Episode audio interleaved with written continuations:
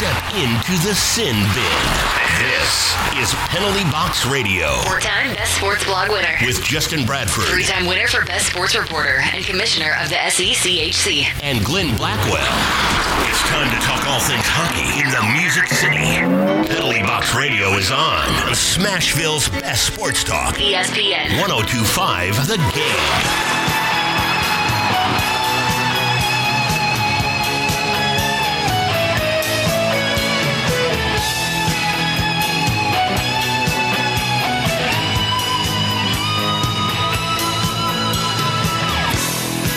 Hello and welcome to Penalty Box Radio here at ESPN 1025 The Game. Justin Bradford, Glenn Blackwell. We appreciate you joining us tonight. It's it's been some good times and some trying times if you're a Nashville Predators fan.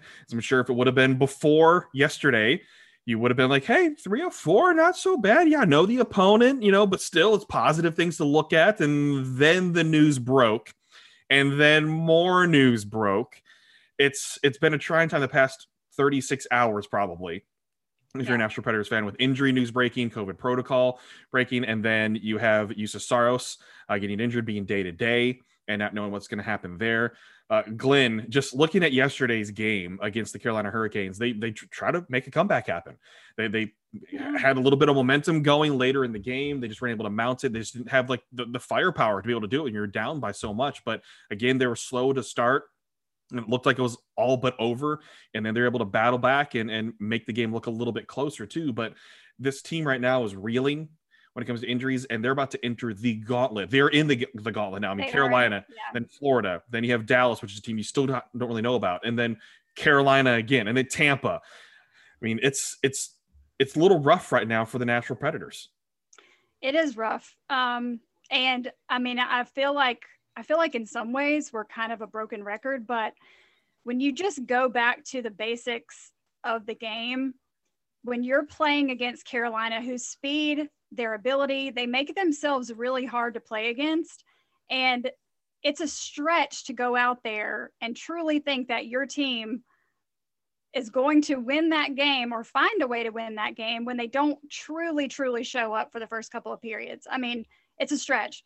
That might happen with some luck once or twice here and there, but on a regular basis, it's not going to, and it shouldn't. And I mean, it, even Mattias Ekholm said, he said, I don't know what it is. He's he's been quoted saying that before over the past few weeks. I don't know what it is. We just they don't they don't truly show up as the team that they are. And we did get a little bit of a stretch where we were like, okay, like you said, this is good. We're on the right path. and then it took a turn. So, I mean, it's been it's been that emotional roller coaster. And so it, it once again is that emotional roller coaster for Preds fans. And, and David Poile even said too that these next few games will be the barometer of what's I- going to happen here. And it's like, Yeah, yeah, which we I know. was- yeah, I was thinking, I'm like, well, that's very interesting. I saw where he said that, and I'm like, so what have the last few weeks been? Like, I don't. I, Now's the barometer. but yeah. and it is and and carolina such a such a fast team and it's one of those i want to say reality checks because that is a cliche term now associated with Yeah. this team uh, in general but it is one of those things that it puts you in perspective of what the on ice product is and especially when injuries are there it puts it in big time perspective of how important some pieces are but Mhm. let's find a silver lining. Usually on PBR, we're pretty good about finding some sort of silver lining, right? And we, we try to do our best to give a little bit of hope in certain areas, even when it feels like all is lost. But here's the thing Predators prospects are getting a lot of ice time right now. I mean, Eeli Tolvanen is looking like he, he's an NHLer. He belongs in the NHL. He's proven that even whatever he's done in the AHL has led up to this, and that he is showing he absolutely belongs in the top six now, not just in the NHL, but he belongs in a top six role to be playing with other good players out there that can help him be even better. And we're seeing him be rewarded with more power play time. Guys are trying to find him, which I wouldn't say they wouldn't try to find him even if he's out there, but you see them actually running plays where they're trying to find and set up Eeli Tolvanen. I mean, that right there, he is he has put on a show the past few games uh, in a good way, and that he is positionally getting a lot better and going to the right spots. John Hynes, I asked him about that as well, and he just said, yeah, he, he's doing a lot of those right things and positionally, which we want to see. And Milwaukee helped him with that, and that he is playing some good hockey to where he's being physical, he's playing the body, he's back checking, he's doing things that he even admitted that wasn't his strong point when he first came over. That he's like, yeah, when I came over, but he's like offense, offense, offense, and realized I need to play some defense. So he's he's acknowledged that, and we're seeing him mature before our very eyes. That's what you want to see because he is a guy that you can you utilize in a rebuild to build around him and other prospects that he's so young that he can be a top six forward and be a top six forward for the next 10 years potentially. And you look at that as a positive. Alex Carrier, because of injuries, getting ice time. He's been waiting his time. I mean, he's he's not really a prospect anymore because he's been playing pro hockey for so long. Mm-hmm. It's more of a he's a veteran AHL defenseman waiting for his opportunity to make the squad. And I really thought that was going to happen this season, but they ended up signing Matt Benning and Mark Borowiecki and keeping Jared Tinordi, who is now with Boston, making his debut tonight whew, what a season. But Alex Carrier getting ice time as well. So you're seeing prospects getting ice time. That is a positive. And you look to the future as well. Rem Pitlick, uh, Tommy Novak, who we're going to have on the show tonight as well. Philip Tomasino. These guys are getting ice time. Jeremy Davies. They're getting a lot of opportunities in the AHL, potentially getting a call up as well. Those that's the silver lining, folks. The yeah. prospects are getting opportunities and they're taking advantage of them as well, which makes it easier for the big club to make moves if they have to, knowing they have guys that can come and fill in to still be a competitive squad out on the ice if they do make some trades in the season. Yeah, and that's, I mean, it is very promising, and that there's a huge silver lining if you're paying attention to what is going on in Chicago. Like Justin mentioned, we're going to talk to Tommy Novak. Just, I mean, the talent there Tanner Jeannot, Rem Pitlick, Philip Tomasino, Tommy Novak. I mean, if you look at what these guys are doing, you want them to get the opportunity to come over and play for the Predators and show what they can do. So it is, it's kind of like this time has come where we're finally, after a few years of talking about how we want to see these guys' development, we want to see how far they've come in Milwaukee. We want them to have the opportunity. And it's now, I feel like almost all at once, you know, it's kind of like they, we might be getting there by the end of the season. We might get a lot more of a look at these guys than we had originally anticipated. So um, I don't know. It's just, it's what a, like you said, what a season. What a season. When you, go, when you go through all of that, you're just like, wow, all this has happened just in this one bit season. I feel like it's been drug out over like a two year period. I know. It's, it's like March again. Who let you in here? yeah. We really to let March come back after how it acted last year? I know. I oh saw, oh my gosh. I saw, I saw, a meme on that. It was really good. I mean, we are coming up. I mean, we, we're just honoring the anniversary of the tornado uh, that, that, swept through Middleton, all, so many parts of Tennessee, not even just Middle Tennessee, but even parts of uh, um, the plateau and then even west of Nashville. I mean, it was just a horrific night. So honoring that anniversary and just being strong through that. And then right after that, the pandemic really does hit and take hold. I mean, we're coming up on the the anniversary of when we broke the news on air of the NBA shutting down which led to every other league shutting down and everything else shutting down. It's just we had people in studio like, um, so we have some breaking news yeah. coming up on. It's been a weird calendar year looking back to last March, and just even for this Predators team, so all the changes that have taken place, new faces, different members of the coaching staff. Uh, it's been a little weird, but there's so many things in, in that we can look at for the future that can potentially happen when it comes to the players and the prospects. When it comes to um, management and coaching staff, things like that, it's a different story, obviously, for what a lot of the fans do want but this team is reeling with Ryan Ellis being out six to eight weeks. That's a huge chunk of the season that the season will be lost by the time he would come back. Ryan Johansen potentially out two weeks, being on the COVID protocol list. Who knows then? That's the other question too that I know Darren McFarland brought up in the pregame show yesterday for the Carolina game. When mm-hmm. there's one, there's usually more.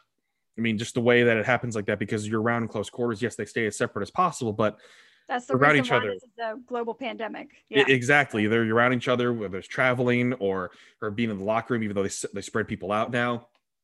Typically, it's not just one. So I know we're probably waiting on that. Hopefully, it's just one. I mean, yeah. we don't want it to be worse. And then Luke Kunin out two to four weeks, and he's a, a young guy too that is just out of prospect status kind of thing. That he had a good mm-hmm. seasons with with the Wild, and you're hoping for more out of him if he can find a solid spot. Brad Richardson still waiting for him to come back. I mean, there's so many things, and Mattias Ekholm just came back, and he's lighting it up as yeah. well. Just like, hey guys, I'm back. I know. So he, he's looking great. Now. It's just, it's a lot for this team. It really is. It really is a lot. And we're going to discuss plenty more. I know we had a lot of questions come in in our last segment. We'll discuss that. But big show tonight with Tommy Novak, who is just lighting up in the AHL with the Chicago Wolves. I mean, 10 points, uh, two goals, eight assists, uh, playing up there with Philip Tomasino, Rem Pitlick, and then also JP Dumont, former Nashville Predator and the current head coach for the Montgomery Bell Academy, Big Red, who just won the state championship the Predators Cup in G Nash be joining us as well. So we have plenty of hockey to discuss, and whew, it's it's it's gonna be a good one. Hopefully, it's gonna be a good one. Great conversations coming up next. So make sure you stay tuned. Up next, Tommy Novak with the Chicago Wolves because the Milwaukee Admirals are obviously not playing right now. But Tommy Novak, Predators prospect, 2015 third round pick for the Nashville Predators. Join us next year on Penalty Box Radio, ESPN 1025 The Game. And welcome back to Penalty Box Radio here on ESPN 1025 The Game. Justin Bradford, Glenn Blackwell. And let's take a look at the, the prospects for the Nashville Predators. Obviously, plenty of opportunities happen right now. And Tommy Novak is joining us. He's a 2015 Nashville Predators draft pick, currently with the Chicago Wolves, because Milwaukee's not playing, as, as you all probably know. So, Tommy, thanks for joining us, man. Yeah, thanks for having me. So Chicago is off to a tremendous start this season, uh, as it should be. I mean, when you have two prospect pools coming together like that, it, it should be a pretty darn good team. What's the experience been like so far? Obviously, a little different because you played in Milwaukee. So what's it been like in Chicago for you? Yeah, it's uh, it's been a bit different. I think um, you know the team's a bit a bit younger, a lot younger than uh, you know I was used to last year in Milwaukee. So, oh, it's been really fun. We have we've had a really good group, and you know a lot a lot of really skilled players obviously up and down the lineup. So it's been really fun to uh, you know step on the ice with those guys and uh, you know make plays and win games as we've been doing. So uh, it's been good so far and it's uh, just a really good group of guys for sure. Kind of expanding off of that just a little bit you're getting quite a bit of experience playing with different players. I know you started out in florida prior to the season starting um, and then now you're playing alongside other Nashville predators. So just what was that like for you as far as like this whole COVID thing, I mean, everybody's having to adapt in some way, right? So, what has that mm-hmm. been like for you mentally, and how do you feel like that's maybe kind of helped your game a little bit? Yeah, I think mentally, like the hardest part was probably before we started playing. Just you know the the questions of you know are we even going to play or what's what's happening really? You know the off season got extended, and I think for a lot of guys they thought when we when we stopped playing last year that maybe we'd be back maybe a normal normal season this year, and then you know when that just keeps getting um, extended, pushed off, uh, it can be tough for guys that you know are looking for like that hard date start a season to be mentally prepared for. But um, yeah, it's been uh, it's been definitely a different year. It's it's uh, been been the same for all of us, and we're just trying to. I mean, we're all just happy we're playing right now. Um, it's good to you know get get some sort of season in obviously um, and it's been really good with this group of guys. So yeah, starting in florida which was which was great as well. So um, you know mentally once it comes to the season time it's kind of more the same though. Just focus on your game and focus on you know playing good hockey is is uh is the main thing and looking at your development thus far, I mean, even dating back to 10 years ago in St. Thomas, when your numbers are outstanding, you're a goal scorer, but you're a massive playmaker year after year, tallying assists, currently 10 points right now in eight games, eight of those being assists. I mean, it's that's an incredible asset no matter what team you're playing on, no matter who you're playing with. When you look at your game and your strengths and you look, let's say, at the current Predators roster, you know, we've got a lot of fans who are eager to start getting other faces down there. Um, I know there are a lot of fans who are just ready to see that youth development. Um, where do you feel like your skills might most benefit a team like this? Um, yeah, I think I think for me, I'm a guy who who just tries to make plays offensively, reads reads the play well, and that can kind of end up with me tallying some some assists for sure. I think I'm a guy who just sees the ice pretty well and makes plays, and then you know trying to get more into you know creating my own shots and uh, and making plays by myself as well. But I think if if I were to describe my game, I would be yeah just a guy who sees the ice sees the ice well and and, and makes plays. And again, joining us right now on Penalty Box here is Tommy Novak. He's Nashville Predators 2015 third round pick, currently with the Chicago Wolves in the AHL. So, Tommy, looking at the season too, it's it's unique playing with prospects of other teams, and it's it's unique as well too because it's a good challenge, and you guys are obviously stepping up to that challenge too because you're playing with unfamiliar faces, and that, that happens every year. You have new faces on a team, but knowing that you're playing with prospects from a rival team right now that's in the division for the Predators, is that talked about at all in the locker room? Is it just business as usual? Is there any jokes that kind of play into that? Um, uh, I would say maybe a couple jokes here and there, like the Preds and the Canes played last night, so maybe a couple jokes uh, in the locker room, but you know, not a whole lot. Doesn't really feel like you know we're we're part of different organizations right now. We're just we're all here, and uh, you know, we come together as a team pretty well, and uh, it's been a good, a really good experience for for all of us, I think for sure. And and we see Karl Taylor has done a tremendous amount with with the team in general. I mean, with Milwaukee Admirals, and we know that he's helping out in Chicago as well too. And in our conversations before with Karl, he really tries to take a a player focused um, strategy when it comes to coaching players and being different with every player, knowing that every player needs something different when it comes to coaching. How has he helped you in your development? Because it seems like he's definitely one of those players first type of coaches that really wants to strive for development. Yeah, he's been he's been uh, really big for me. I think last year. Um, I developed a lot. I think he changed my game quite a bit. Just just playing with more pace, I think, is a big thing for me. Playing playing faster, um, and especially you know coming out of college, it's a little bit it's a lot different. You know, in the American League, playing even in the D zone, it's just a lot more detail oriented, and you're just getting getting the you know the details down and becoming a you know a better player, well rounded players. He's helped me a lot. I think uh, you know he's been hard on me in certain areas, which has helped me a lot, and. Uh, yeah, he's been good. And now, prior to you, you signed an actual contract with the Nashville Predators uh, back in 2020 in the spring. Before that, you were just on an AHL only contract, and you've been a Predators prospect since. What did that mean to you to have the organization to step in and say, "Look, we want you to be an actual part of this system now," and give you that NHL contract? Uh, it was something I always was was striving for ever since you know they drafted me in 2015. So um, uh, it's a really good step in the right direction for me. So I think just if I can just continue to you know try to develop my game and uh, and round out certain areas, I think that you know hopefully one day I'll be uh, a definitely hopefully a player for them. So it's a uh, it's definitely a big step for me. It, it maybe give me a little more confidence as well. Just um, you know playing down here, so uh, it's definitely good. I mean, right. we see the situation right now with what's happening, especially in a condensed season. No doubt there's probably going to be a call up in the near future for you here. And we're, we're excited to see that opportunity happen too. Because I just remember speaking to you when you're at Minnesota uh, and, the, and the potential back there. And you didn't have as much scruffy beard uh, back then in Minnesota. Grow that a little bit. Uh, yeah. Uh, but, but what Glenn and I like to ask some fun questions too with, with a lot of players and help people get to know them too. And obviously there was a lot of downtime uh, during quarantine and when the season was shut down and everything. Just is there any new hobbies? Are there any new hobbies you picked up or anything you kind of try to focus on a little bit more when you had a little more time to yourself?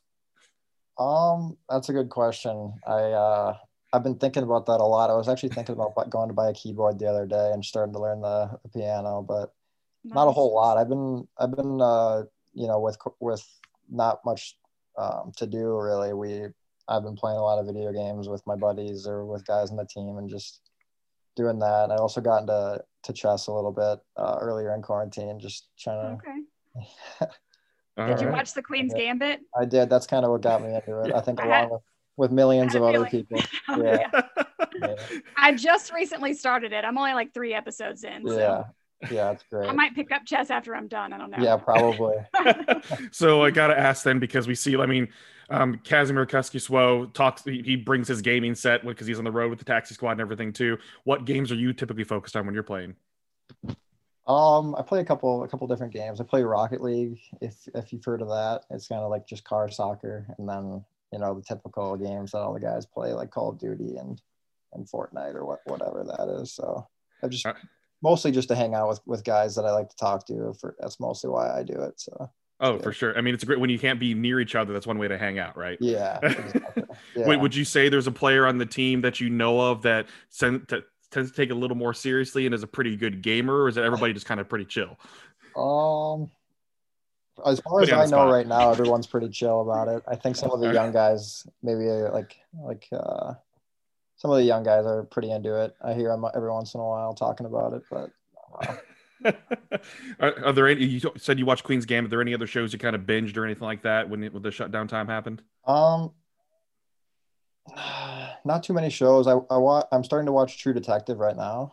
uh, just a lot of uh, recommendation for that show. So I'm, I'm in the middle of the season one for that show right now, and it's pretty good. All right, yeah. all right. Well, definitely learn a little bit more about Tommy Novak here. You're getting those in-depth shows that have some good plot and everything too. Yeah. Oh, yeah. well, Tommy, we really appreciate you taking the time to speak with us, man, and and best of luck in the rest of the season. And we hope to see you here in Nashville sometime in the very near future. Yeah, for sure. Thank you, guys. There you have it, folks. Predators prospect Tommy Novak, ten points. He's battling for the team lead in points with so many other prospects up there. Two goals and eight assists. He knows how to dish it out there. So Tommy Novak, I'm sure if there's any more injuries or COVID protocol, a chicken noodle soup game, if you will, that Tommy Novak's going to be getting a call up this season. Uh, him, yeah. Rem Pitlick, Philip Tomasino, they're all putting themselves in a really good position to make their Predators either debut or just get a few more games in in Pitlick's case as well. So just really like what we're seeing out of Tommy Novak. Yeah, really like what we're seeing um, out of all of them. Um, and I agree. I mean, one more turn that this team has to take and – and they might all get a shot. I mean, it's just it's one of those seasons, it and is. which you know could prove very beneficial for young players like them who have been making a case for getting up there. And I think that once they get up here, they'll shine. It's just remarkable to me every single year.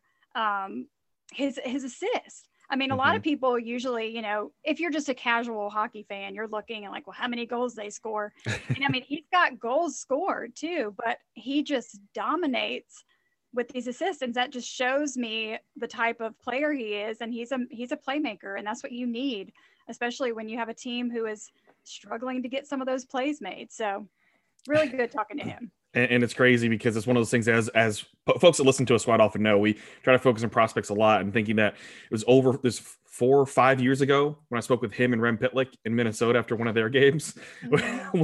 when when I was up there for the pond hockey tournament and to see how much Tommy Novak's growing, definitely doesn't have a baby face anymore. It's he's, he's growing a scraggly beard. We're doing this via Zoom, folks. So we were able to actually see him. Uh, so he's, he's he's got the nice hipster look going, got the nice the beanie and the beard. But he, he's growing up, and it's really cool to see how he's continuing to develop. And he's he earned that contract with the Nashville Predators because, yeah, like we said in the interview, he was on an AHL only contract before with the Milwaukee Admirals, meaning any NHL team could have come and actually signed him if that was available. And he was able to get a contract with the Nashville Predators and he is earning his way up and showing that he is an asset right now too. And it's just cool to see what the Chicago Wolves are doing. They're kind of making an all-star team out of it with you see all the prospects that are on that squad. You can only imagine this will be something that those players can look back on and say, not many NHL right. players that came before us got to experience this. Right, right. Okay, up next, let's talk some high school hockey. Former Nashville Predator JP Dumont, also the head coach of Montgomery Bell Academy, who just won the state title last week. He'll join us next here on Penalty Box Radio, ESPN 1025 The Game. And welcome back to Penalty Box Radio here on ESPN 1025 The Game.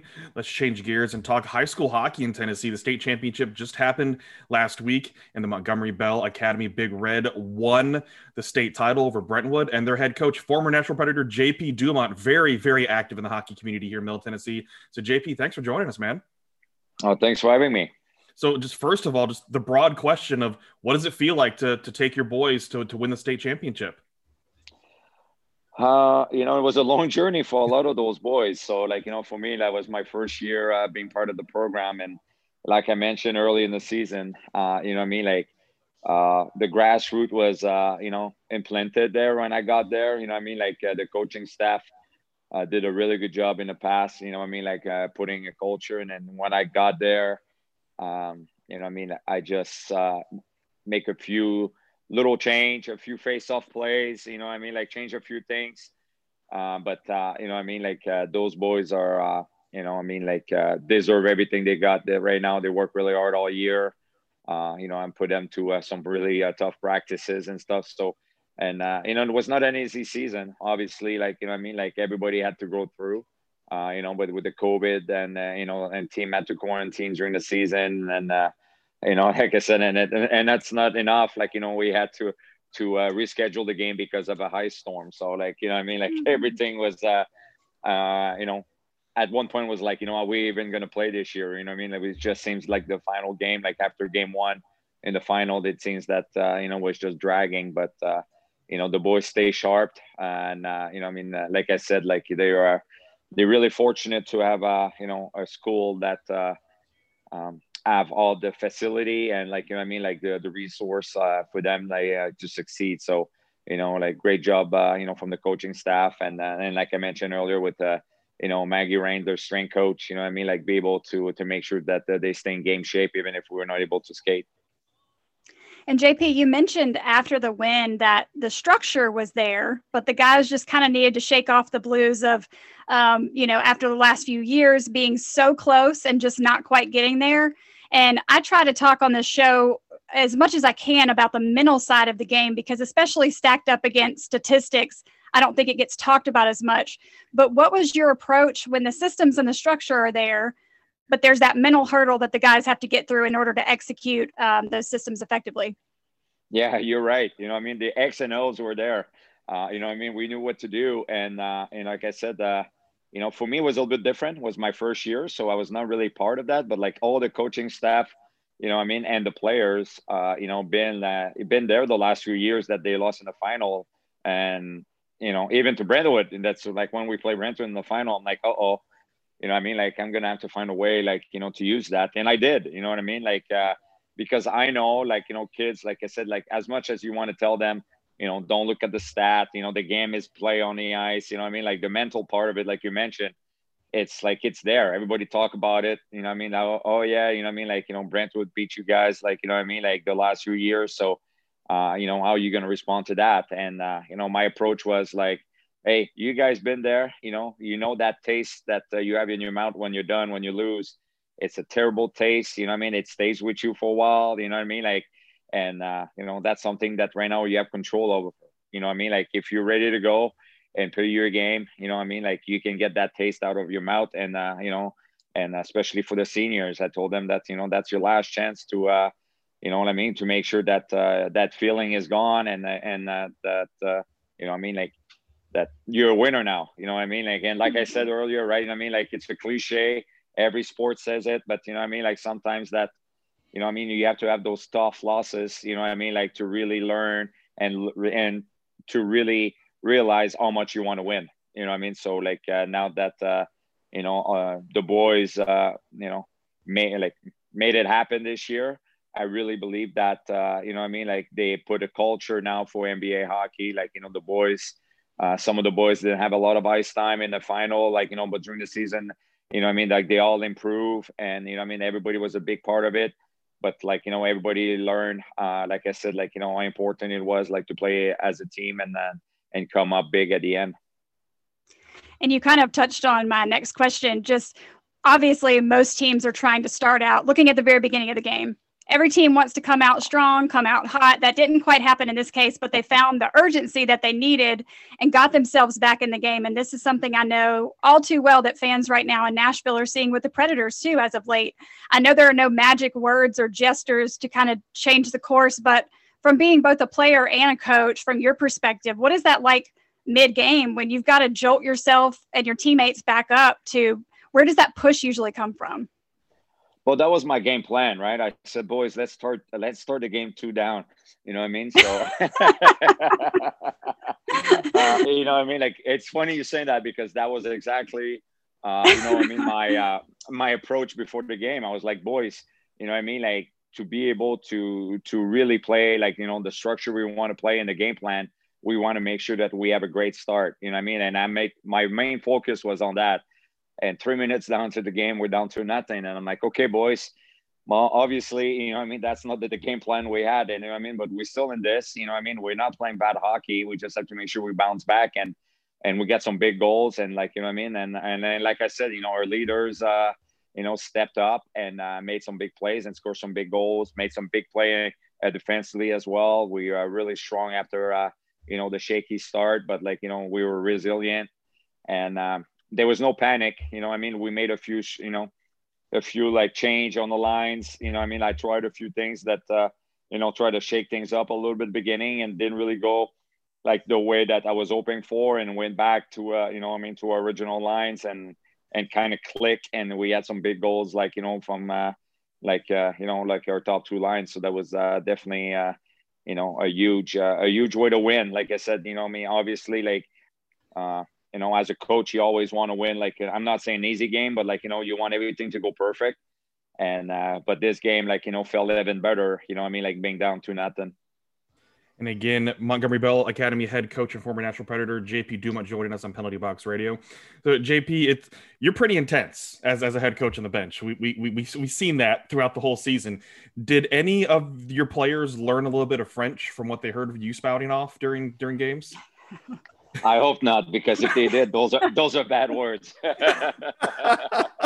so it, uh, it's and I know it's difficult, especially too when trying to motivate a team. And I mean, you head coach in high school, you also coach at junior level and everything too, and finding that proper balance with the intense level because every coach has their own style, and everybody knows that a player has their own style, coach has their own style. How do you find the balance in terms of when you need to be really intense, when you need to be setting back and, and explaining things to them? How do you find that proper balance when talking to players? Because it's obviously really important right now too to see how they respond the best. Yeah, and like I said, you know, I mean, I'm still learning. Don't get me wrong. You know, I mean, like there's, uh, you know, I mean, like my, uh, like I said, my approach sometimes, like I said, like you know, I've said like, oh, maybe I should not didn't do it that way, but like you know, like I'm learning, and especially like I said, like you know, uh, near the end of the season is always better. You know, I mean, like I kind of know, like you know, what button I can push with certain players. You know, I mean, like I have to, uh, I have to, uh, it's like you know, like you know, at home with my my own family, right? You know, I mean, like I have four daughters, and you know, I mean, they all different. So like you know, when I know now that when I coach, you know, I mean, like I have like you know, twenty players, twenty something players on the team, they all going to be different as well. Like you know, some of them I can go hard. I was like, are you kidding me? Like you know, did you really make that play, and you think you're going to go back on the ice?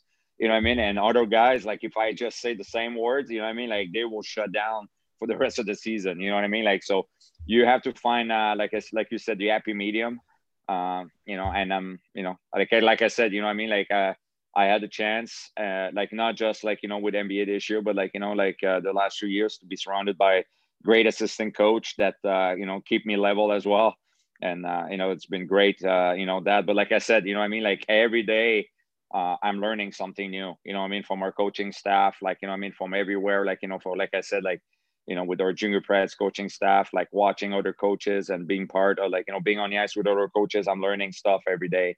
Uh, I really, like I said, you know, I mean, like if you don't learning things every day, like, you know, I mean, like you, uh, you know, I, I, I call it like, you know, you're dying, you know, I mean, because everybody's getting better out there. So I got to make sure I do the same thing. That absolutely makes sense. And and we, have talked about this before too. I don't know I've spoken to you about it, but the growth of hockey in Middle Tennessee, because you've been here for, for so long to see the growth of this too. And obviously the high school league, we want to see that continue to grow. We're seeing more and more players come out playing junior hockey here as well and staying homegrown players. Just what is your overall take on on the growth of hockey and youth hockey, especially and and why it's so important for more players to be involved, more rinks to appear as well? Well obviously like i said you know i mean? Like more players will play like you know i mean? We'll be able to uh you know to field you know our top team like you know i mean? Like to to be able to like you said like you know the to challenge every other uh you know state you know i mean? And uh um obviously the success that that the preds had you know i mean? The last few years was tremendous you know i mean? Like uh to see like you know so many kids out there like wanting to play hockey you know i mean? Like uh and uh, since my, uh, you know, since I got here, uh, you know, the Preds always been involved. Uh, you know, I mean, like, and do an unbelievable job. But uh, you know, I mean, like the fact I think in 2017, right? Yeah, like when the Preds went to the Stanley Cup final, I think that really, uh, you know, I mean, like there was a big boom there. You know, I mean, and and it's great. You know, I mean, like and and uh, the support that we have, like you know, I mean, from the Preds is just amazing right now and uh, I know having more rank is just going to get better and better. You know, obviously, like uh, you know, everywhere I, I go, like you know, everybody talks about it. You know, I mean, like you know, Clarksville. Like I remember, uh, you know, two years ago, even last year, like you know, when I, I went for a broom ball game. You know, I mean, like uh, over there, and they were talking about like you know how bad they wanted a rink. You know, I mean, so like it's going to be awesome there, and you know, there's just more, uh, you know, more project to come. So it's just going to be great, and it's just going to grow hockey. And like I said, uh, you know, I mean, it, it, it's uh, it's the the bad part about hockey is that you know, I mean, it's it's an unbelievable sport. Like you know, I I uh, I saw you yesterday at the rink. You know, I was there for practice. You're playing on the other side. Like you know, I mean, everybody can play, right? I mean, and we're all gonna end up playing men's league. You know, I play men's league, so like you know, hockey is great, but like the thing about hockey is like you need a hockey rink. You know, I mean, like it's not like you can't just grab like you know your glove and your bat and go play outside you know what i mean like you literally need like you know ice rink so uh, you know, I mean, there's more to come. So it's just, it's great. You know, I mean, like, and like, you know, the involvement of the city and the Preds is just, uh, it's just tremendous. Yeah, and I remember being on the ice with you uh, one time, and your shot is still really wicked, dude. Like, it's one of those duck and cover, get out of the way.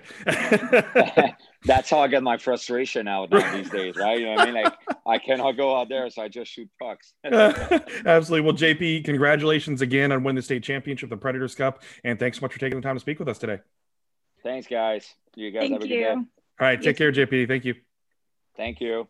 Up next on Penalty Box Radio, let's answer a lot of those Twitter questions that came in, whether it's about the team, the rebuild, multiple things. We have plenty to answer because you have plenty that you asked. That's up next here on Penalty Box Radio, ESPN 1025 The Game.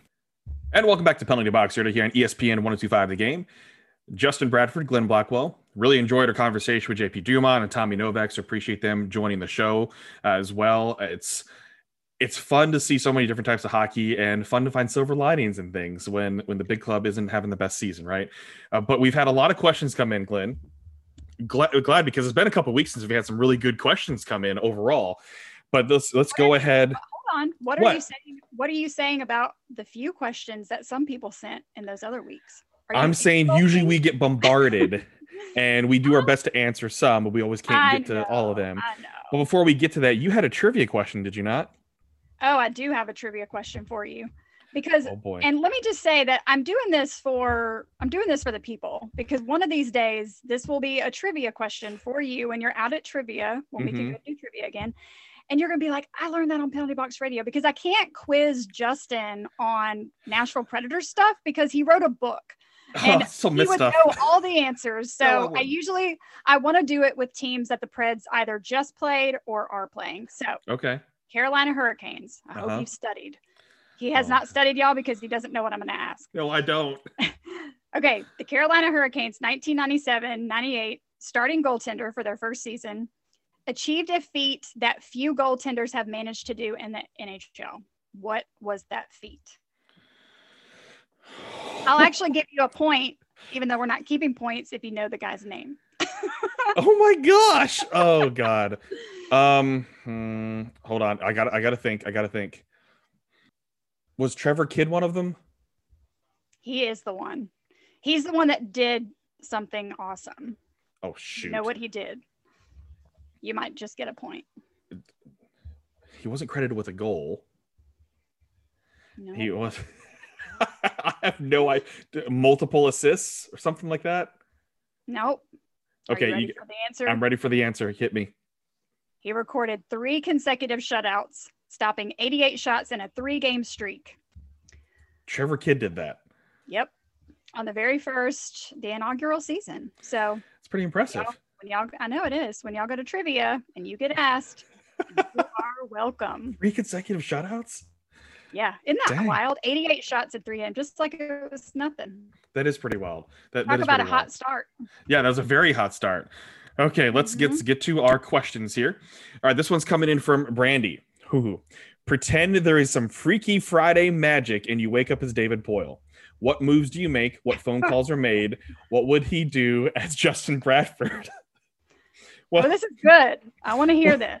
so if he were me, he would probably wake up around nine or nine thirty to the cat meowing, and then Your cat, your cat sleeps way later than mine. Well, I mean, it's because she's ready for second breakfast. Because Alex feeds her in the early morning, and I tend to give her a little more food later in the morning because she's like, "I never got fed. What are you talking about?" Uh, then probably would uh, scroll through TikTok a little bit, finally get out of bed, get ready, and everything, and and go downstairs to the basement full of Funko Pops. That would be about it, and do some work and make some phone calls. Yeah, make important phone calls. Do work Make some really important If phone calls. me. Look really busy. look really busy. Uh, so now, if I'm David Poile, what I'm doing is I'm answering every single phone call that's coming in and weighing the options.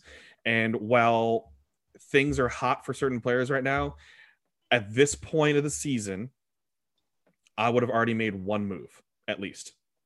I would have had at least one trade happen to get some sort of assets, and that Mhm. move, people aren't going to like it. Uh, that move would be either Mattias Ekholm or Mikael Granlund by now. So can I jump in with a question as well? Yes. So seeing what just happened with Ryan Ellis, being Mhm. out for, hmm I mean, six to eight weeks. hmm Um, do you think that that timeline changes for David Poile now? Do you think all of a sudden when that happened, That's fair. we're I, going to maybe, maybe see something a little bit sooner?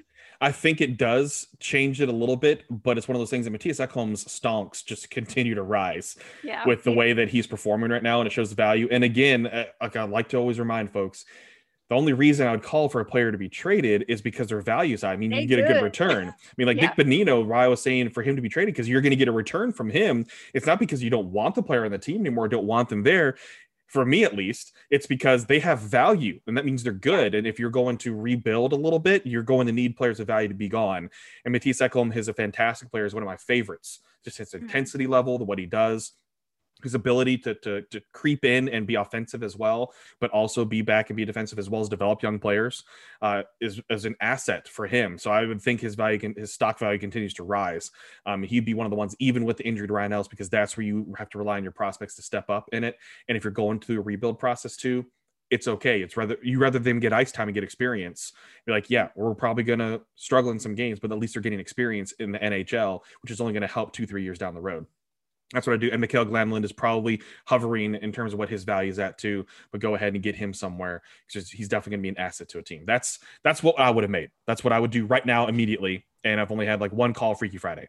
I mean, even before the question, Justin already got rid of somebody. I mean, he's on a roll. He's pretty much, pretty much. Uh, okay, this one is from Rob. Who do you bring up next from Chicago? Uh, for me, Rem Pitlick is the next one Mhm. from Chicago. And then will the finale of WandaVision blow our minds? Absolutely. It's Marvel. They're absolutely going to blow our minds. And how did it feel to get the monkey off your back scoring wise? Uh, for those that don't know, I scored my first goal in rec league hockey in over two years last night. We have a Norris Trophy candidate gosh. over here. but it was a one timer. I will say it was a one timer. It deflected in off of a defender's skate and in, but good things happen you put pucks on net. And Mhm. actual I when there's the traffic too.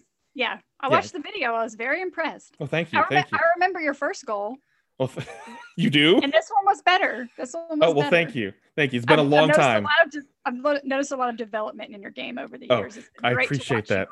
I appreciate it so much. Uh, this one is from Taylor, also along the same lines. Why did it take you over two years to score a goal? Are you headed for the same slump? I mean, probably. I'm a stay-at-home defenseman. I don't activate because if I do activate, my shift's pretty much done because I'm going to be winded. I'm a I'm a big boy, uh, so it's not going to last that long. Uh, I try to set up my teammates. I put pucks towards the net. It, my teammates will attest. I am not for lack of shooting the puck. A lot of times they'll get blocked or maybe the, the shielding won't be fully open. But when I see traffic down there, I'm putting the puck towards the net to try to generate rebounds. I have the type of shot that usually stays on the ice or just above the ice. I don't get much lift in my shot, so it goes off the pads. And if the stick's in the right spot, it's turned into rebound opportunities. And I have a couple assists because of that. That's that's my game more so than anything else, more than scoring.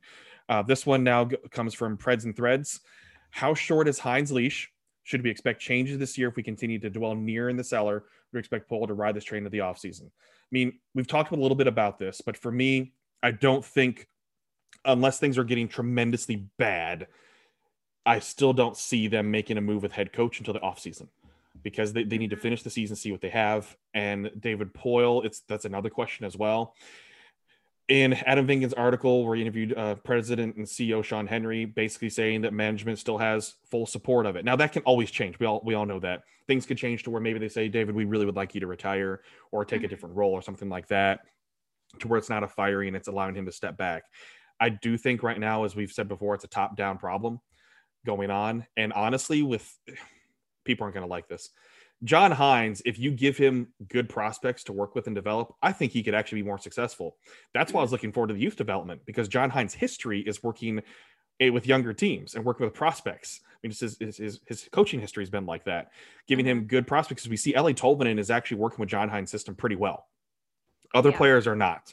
And it takes his system is one thing that you, if you're stuck in your ways, it's going to take a little while to, to work with. That's why they needed a full training camp. It's not making an excuse because it's absolutely in the coaching staff for some of these decisions, just like the scratching of Eeli Tolvanen was a problem in the coaching staff. So it's no excuse there.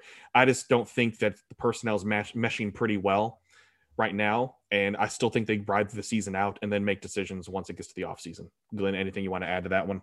No, basically the same. I think the focus is going to be on figuring out the on ice product and those players first. And then if something is not working, then that might be looked at later. So I think the answer to that question could definitely change, especially with David Poile saying the barometer is kind of, you know, right, right here. And I mean, it could, two weeks from now, we could be having a totally different conversation. So absolutely. Now, this one I want to direct towards you first, Glenn.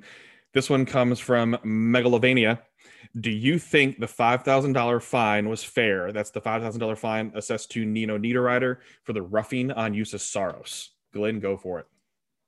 Well, I mean, the, the monetary amount fair, yes, because the CBA agrees to that amount and it's the maximum available under that CBA. So, I mean, players association and the league come up with that. It's not an arbitrary number that Department of Player Safety comes up with um, player safety is just adhering to to those rules. However, I know that there are a lot of people that get super frustrated after hits like that, especially when a player leaves a game, uh, like Saros had to. And unfortunately, I think the problem is is that you know you can't take dangerous plays out of hockey. There are going to be illegal hits, and there's also going to be just hard hits that unfortunately are part of the game.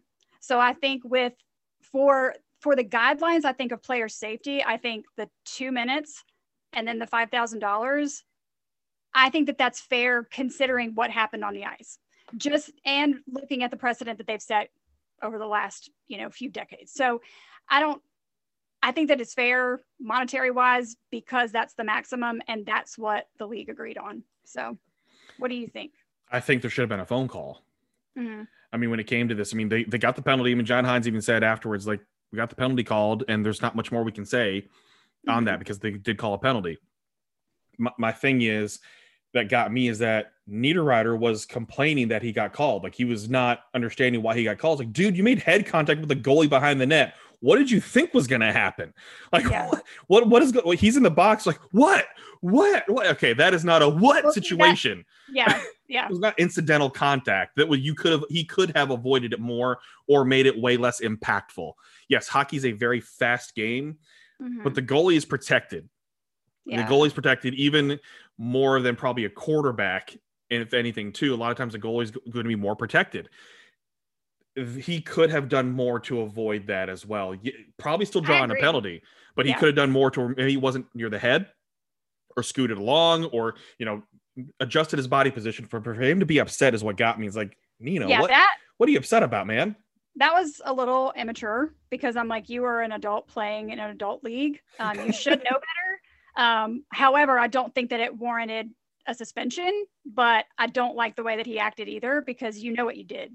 You right. Know. You know and, what you And unfortunately, did. even if, you know, he did get a phone call and he did get suspended, if people like that have attitudes like that, it might not teach him a lesson any more than the five thousand dollars in a penalty does. You know. Yeah, it was just so. it was it was highly curious, highly, highly curious. curious. so real quick, one more question to make sure we get to it. This is from A Ray seventy three.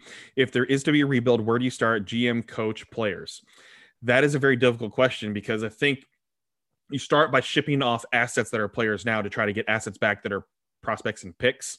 Because then you evaluate as soon as you get to the offseason, okay, who's the general manager you want in charge? Because if you're going to be able to ship things off right now, you're doing that under David Poile. Because I do not see David Poile leaving that spot during the middle of the season. It's just, it's just not going to happen, folks. I'm sorry. It's just not going to happen. I can be wrong and be surprised, but 99% sure it is not going to happen. So you just mm-hmm. try to get draft picks, load up on draft picks between 21, 22, preferably 22, which means it's going to take a little bit longer for the rebuild and add one more year potentially, or, or not. You never know. But that's where you start is getting rid of some of these one year contracts, getting prospects, probably low level prospects given the, the one year contract players and plenty of picks. You can get two thirds, a third and 21, a third and 22, or a fourth and 22, or something like that. Whatever, take it. You got to restock this cover and continue to restock it. Then you evaluate what you want to do in terms of future when it comes to head coach and general manager when you're part of the ownership group. I think all that comes into play uh, after the season ends. But you got to yeah. load up on picks and prospects right now and just load the system up because that gives you just more dealing power as well once you get to the draft yeah, like I said a bit ago, I think you start at the players and I think you work yep. your way up from there and figure out what comes next.